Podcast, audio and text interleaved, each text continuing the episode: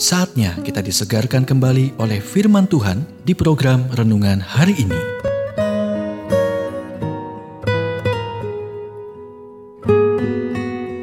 Renungan hari ini berjudul Dengarkan Suara yang Benar. Nats Alkitab dari Yesaya 30 ayat 21. Inilah jalan, berjalanlah mengikutinya. Joni Erikson Tada bercerita tentang sekelompok teman yang berada di puncak gunung mendiskusikan arah mana yang harus dituju. Seorang pria berkata, "Itu selatan." Yang lain menjawab, "Tidak, itu timur." Semua orang berpendapat. Sampai akhirnya seseorang yang mengeluarkan kompas dan berkata, "Kita bisa menentukan arah dengan sangat cepat dalam hitungan detik." Kompas mengkonfirmasi bahwa mereka sebenarnya menghadap ke barat. Satu-satunya sumber yang dapat dipercaya memiliki keputusan akhir dan tidak ada yang membantahnya. Pada siang hari, banyak suara bersaing untuk mendapatkan perhatian Anda. Dan beberapa suara yang disebut ahli bisa jadi salah besar. Intinya, Anda sebaiknya tahu suara mana yang harus didengar karena jika Anda hanya melihat keadaan Anda, Anda akan menjadi bingung.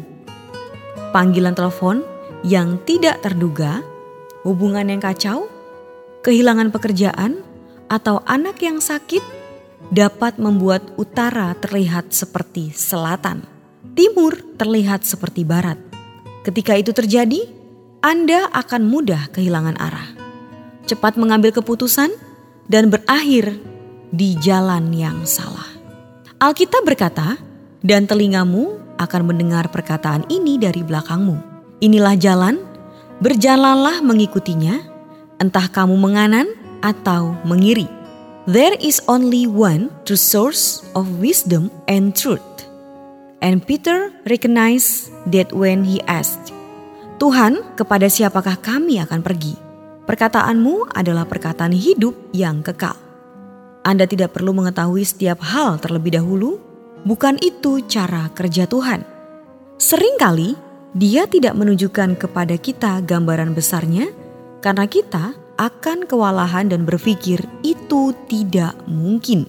Dia ingin mengembangkan dalam diri Anda kepercayaan yang tak tergoyahkan dengan karakter dan kebaikannya.